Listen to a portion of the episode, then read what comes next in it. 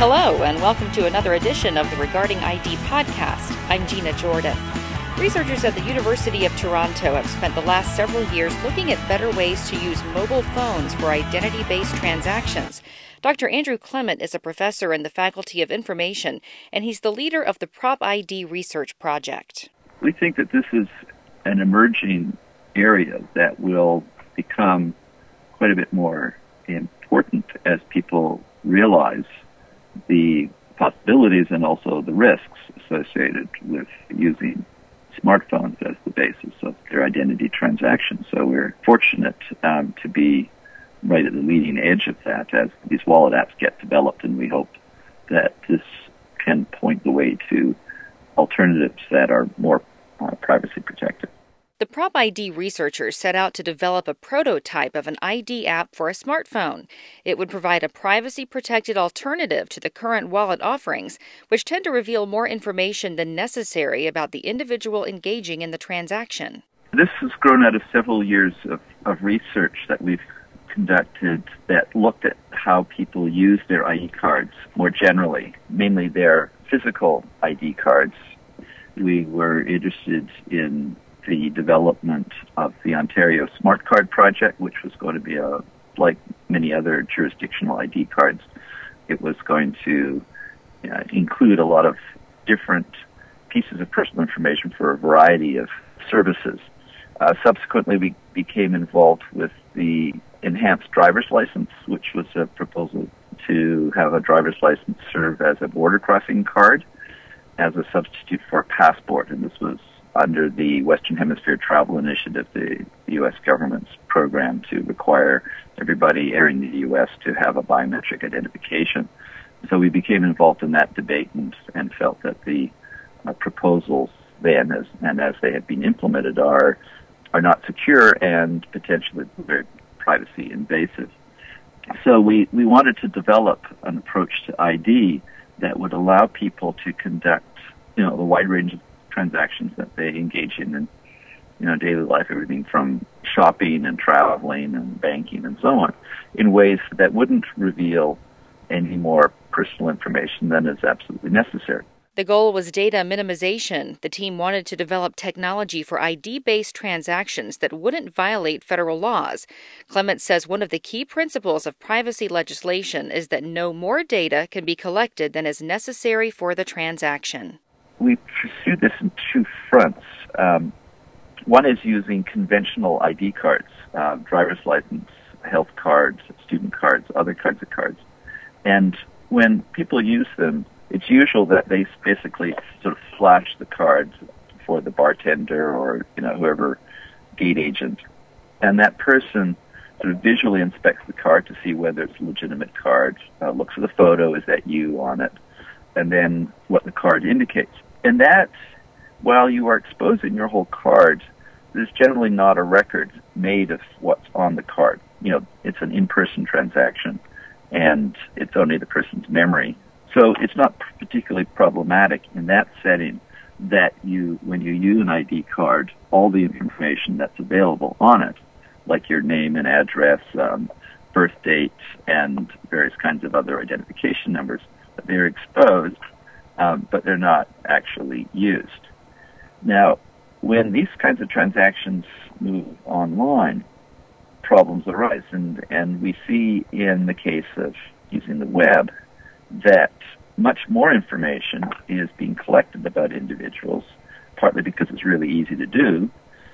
Sort of combining this idea of in-person, conventional card-based transactions and then the move to online transactions. And those will increasingly become merged through the use of smartphones. So we wanted to address that particular setting where you're using your smartphone for an ID based transaction. Our concern is that those transactions, like the other digital transactions on the web, will be ones in which people give up a lot more information than is actually needed.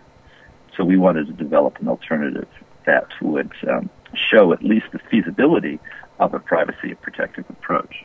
In thinking about this, we drew on the work of cryptographers in public key encryption, um, notably work of Stefan Brands, who developed a credential based approach to identity authentication that is non disclosing or minimally disclosing. He has a suite of programs called UProve, which was purchased by Microsoft. It's now being released as an open access SDK or suite of programs that any developer can use. But basically, it provides the infrastructure for conducting basically anonymous or minimally disclosing transactions electronically in a verifiable way so that you can sort of prove assertions like that you're older than 18, you know, or that you're a member of something or other without actually giving up any other information. So we took that idea of minimally disclosing tokens or credential approach to identification as our basis. And taking those ideas, we implemented this in a smartphone app the idea behind the Proportional ID app is that the information revealed is proportionate to what's needed.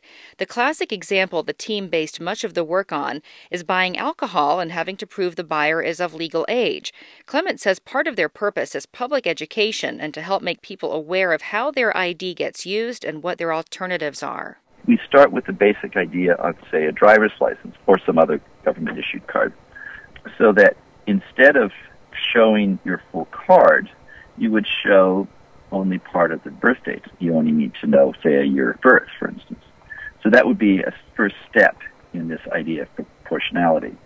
And that's something that we actually did with physical cards. We created these clear plastic overlays that you could put on your driver's license that would show only the information that is needed for that transaction. So if you're buying liquor, you can cover your name, you can cover the driver's license number, and you can cover most of the dates and all the other kinds of information there. So the driver's license would appear with your face and say a year of birth on that, and you could show that to a bouncer and uh, or bartender, and hopefully they will accept that. And we've tried this out, and um, uh, we get mixed reactions, um, but we have on numbers of occasions got that accepted.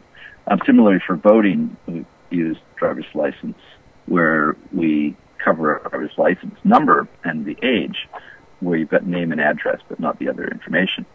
This is the basic idea with our minimally disclosing tokens. We take that a step further in the smartphone app by transferring that information in an encrypted form and digitally signed by the issuing authority. Um, they don't really do this. I mean, we do that on their behalf, but the information on the card is is transmitted in an encrypted form and can only be decrypted with the public key of the issuing authority, and that makes it clear that this is an authentic uh, information. So, using the smartphone, you basically hold your smartphone up to the authenticator's terminal, you approve the transaction, and an encrypted version is sent. The first thing that is done is, is that that's decrypted using the public key or the the signature of the issuing authority so you can see that the card is legitimate. And then it reveals the, the photo. If the person looks you in the face, checks the photo, presses OK, then it goes on to check the age credential. And if you're of age, you know, green light flashes and you can proceed. The authenticating terminal would have a record of the transaction, and the user's smartphone would get a receipt showing the information transferred and the outcome. The researchers have working Android apps using near field communication or Wi Fi. Either way, the encrypted information is transmitted and authenticated with no unnecessary personal information left behind. Clement says the app is a working prototype that requires two phones to try it out since service providers aren't equipped for it at this point. It's more about what can be done. I'm, I'm an academic researcher and not particularly in the in the business of developing ID products. So we're not planning it, you know, as a commercial offering. It's a proof of concept. We don't have the elaborate crypto behind that. In fact, we're, we're demonstrating what the capabilities would be were you to use it with um, something like UProve. But it's sort of intellectual property. This is available to, to anyone. We basically license it under a Creative Commons license, you know, so people can try it out as a proof of concept. Dr. Andrew Clement is a professor in the Faculty of Information at the University of Toronto.